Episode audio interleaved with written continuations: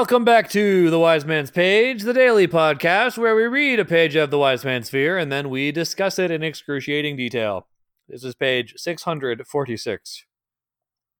Her smile a snare ten times as strong as legendary fairy song. O lady fair, Felurian, your kiss is honeysuckle sweet. I pity any other man unknown to you and incomplete. I watched her from the corner of my eye. She sat as if listening with her entire body. Her eyes were wide. She'd raised one hand to her mouth, upsetting the butterfly resting there, while the other pressed against her chest as she drew a slow breath. This is what I had wanted, but I regretted it none the less. I bent over my lute and danced my fingers across the strings. I wove chords like water over river stones, like a soft breath against the ear. Then I steeled myself and sang. Her eyes were of the bluest black, like night sky with the clouds blown back. Her skills in love. I stuttered my fingers on the strings, pausing for just a moment as if unsure of something. I saw Felurian wake halfway from her reverie and continued. Her skills in love, they do suffice. In close embrace, men find her nice. Felurian, O mistress bright, your touch more sought than silver. I br. What? Even though I was expecting the interruption, the ice in her voice startled me into a jangle of notes and sent several butterflies into flight. I took a breath, assumed my most innocent expression, and looked up. Her expression was a storm of rage and disbelief. Nice. I felt the blood drain from my face at her tone. Her voice was still round and gentle as a distant flute but that meant nothing. Distant thunder doesn't drub the ears, you feel it prowling through your chest. The quiet of her voice moved through me in that distant thunder way. Nice. It was nice, I said to mollify her, my air of innocence only half affected. She opened her mouth as if she would speak, then closed her mouth. Her eyes flashed pure fury. I'm sorry, I said. I should have known better than to try. I pitched the page is over. My name's Nick. I'm Jordana. I'm Jeremy. This is this is a good bit he's doing here. He's be he's like a little weasel. It's very funny. oh, I don't know any better. I'm just a little birthday boy. I'm just a little guy. I'm just a little. I'm very. I'm very small and tired. He's just a small bean. I have no experience with the sex. It was a good. It was nice. It was cute. The first two stanzas that we get of this song, like the first two verses, are great, and then the next verse that he starts, the one that Felurian interrupts, is Is it nice? it, well, no, it's not. It's bad, but it's bad because he uses words like nice, right? Which aren't just like insufficient to describe the experience of seeing and boning Felurian, but they are also just like badly chosen words for the style of poetry that he's working in. I feel like there's a technical term for this that I learned in my dim and distant youth when I was studying poetry, but it's like this is part of what makes a po- like a poem or a song bad. Your meter and your rhyming scheme can all be technically correct, but a poorly chosen word or series of words that are not tonally consistent or not not like not the right kind of vocabulary it just makes the whole thing fall apart. Like nice is the kind of word you would find in like a children's rhyme maybe. Like the like the rhyme about the chandrian In fact, they are quite nice to us. indeed. But such a word does not belong in a song called the lay of Felurian. and and same thing with like bad comparisons like her eyes were of the bluest black. Like that's also like bad and you and Kvothe knows it's bad because he steels himself before he sings. He's like, this like goes against every instinct in my body. I have to sing a bad song that like where I've chosen the words wrong and like the rhymes don't quite work and the meter's off. I kind of read it as he's steeling himself to disappoint her. He's steeling himself for her anger, and he's steeling. He's like sort of feeling bad for making her feel bad. I think that that's also true, but I also think that it pains him, being that he is one of the greatest living songwriters uh, in the known world, to deliberately sing a bad song, even if he's doing it for a good cause. I, I guess that makes sense. Like I think sometimes when you're really good at something, doing something that you know is is bad is tricky. Yeah, when you're when you're particularly good or even competent at an art form or like any kind of technical skill i suppose the things that make it good and easy to do it are so like ingrained in your muscle memory that it takes a conscious act of will to do it badly because you've just like trained yourself to do it at the very least competently without really having to think about it. So it's actually harder to do it bad than it is to do it you know at a bare minimum of competence i suppose and we've talked about this before, but one of Rothfuss's great strengths to me is writing bad poetry. Is writing poetry that like is written as if it's a sophomore effort. mm-hmm. But what I was going to say is that I almost wonder like, is she tricked? Did he actually trick her, or is she just like unable to let this go? You know, because like it's so transparent. Really, he's clearly a great poet, a great songwriter. He clearly has a way with words, and like when you're writing a song like this, you, everything should be about how they're the best at everything. And like even if he's never compared anyone else, he's never like had other sex to compare it against, like you would still, I think, You could write about it. how great your partner was. Yeah.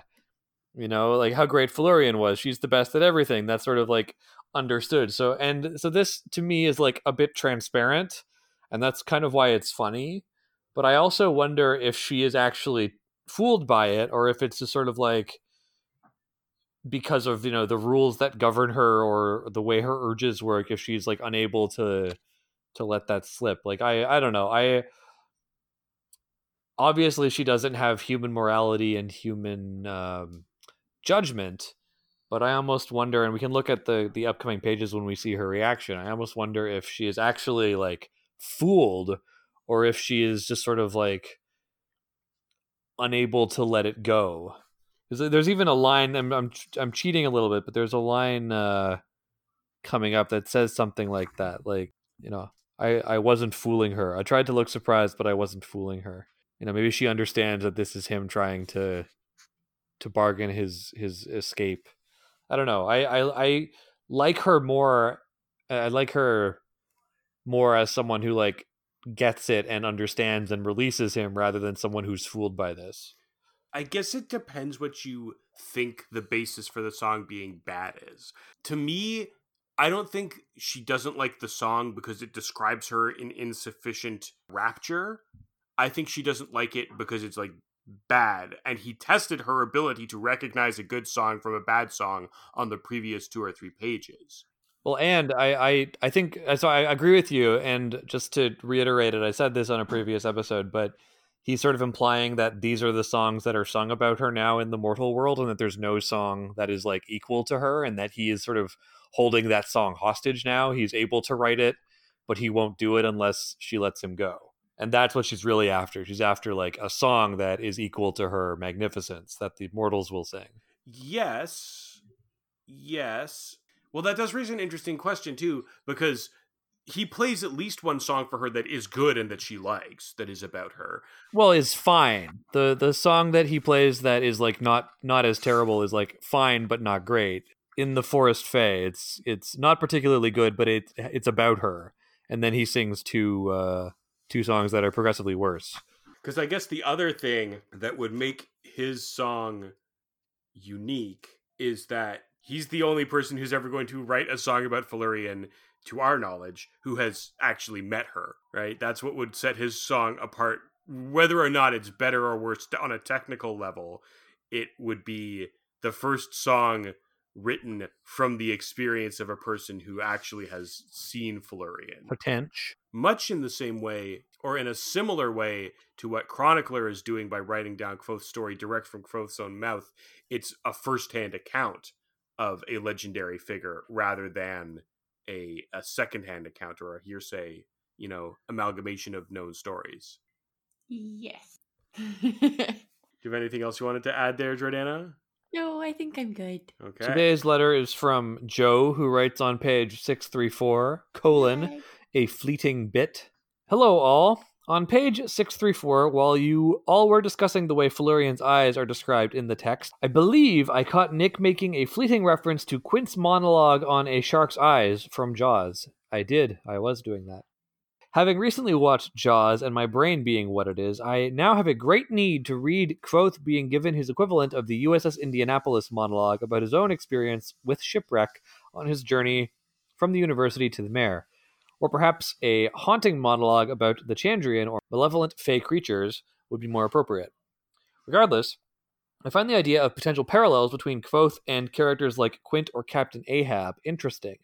You could argue that Kvothe joins the other two in being so obsessed with his singular quest for knowledge and revenge that he ends up severely damaging not only said quest, but the rest of his personal and professional lives as well.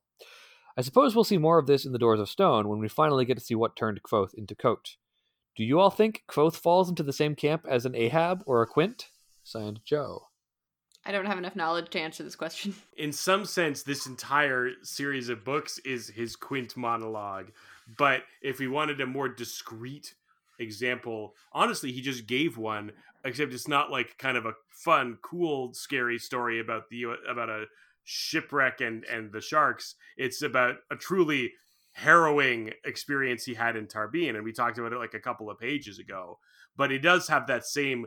I can imagine Kvothe delivering that monologue in one take that slowly pushes in on him as you know as the characters in the in the inn are just kind of watching like horrified. Yeah, but to answer your question about whether or not he's an Ahab, I think not yet. I think he's still able to make smart decisions about his future. He does make sacrifices in order to pursue his kind of singular goal, but he's no Ahab. He's not like taking his uh, boat uh, and all the men aboard to certain death, chasing his uh, his mad quest for vengeance. At least not yet. I think that he's being set up to become one. Another like close, sort of closer analog in fantasy fiction is Roland Deschain in Stephen King's Dark Tower. Uh, and when we meet that character, he's already like willing to literally let a child he loves like a son die in order to pursue his ultimate goal. So we know right away, like this guy is a messed up person who's doing messed up stuff to pursue pursue what he thinks is the greater good. Uh, Kvothe hasn't quite gotten to the child killing stage yet, but I wouldn't be surprised if the books took us to a conclusion that dire, where at the climax of the book, Kvothe maybe thinks that he has to do something really heinous in order to revenge himself on the Chandrian. Now, Jeremy, uh, I agree with you, except that Kvothe does have at least two confir- uh, confirmed child kills. Yeah, but like those kids had it coming. okay. Like he hasn't killed an innocent child. He hasn't like strangled a baby in its crib. He killed some kids who were bad. Touche. Also, at the time, was he not a kid? Which is different than if it's an adult killing a kid. That is different. That's an important distinction. Child on child violence is different. yes, it's good and moral and funny. oh no, that's not what I That's meant. right. That's right. It should be applauded. I mean, how many of us have seen a TikTok where uh, the bullied kid stands up to the bully and like suplexes him? And Does we that all happen cheer? at Tik in TikTok? Sure, yeah. When a kid like like does a pile driver on their bully and like fucking drops their skull on the pavement. Right, but That that, is to be actually celebrated. happens on TikTok, and it's not staged. or you know, various various Yeah. internets. Yeah, I definitely have not. I've definitely seen it on like YouTube or whatever, sure. You know. Now, what's important here, listeners, is that you heard it here first. Jordana endorses child on child violence. What? What? No! No! No! No! No! No! No! I I didn't say any of that. This is a mean bit. and we are mean, bitter people on tomorrow's page. um, The with. with...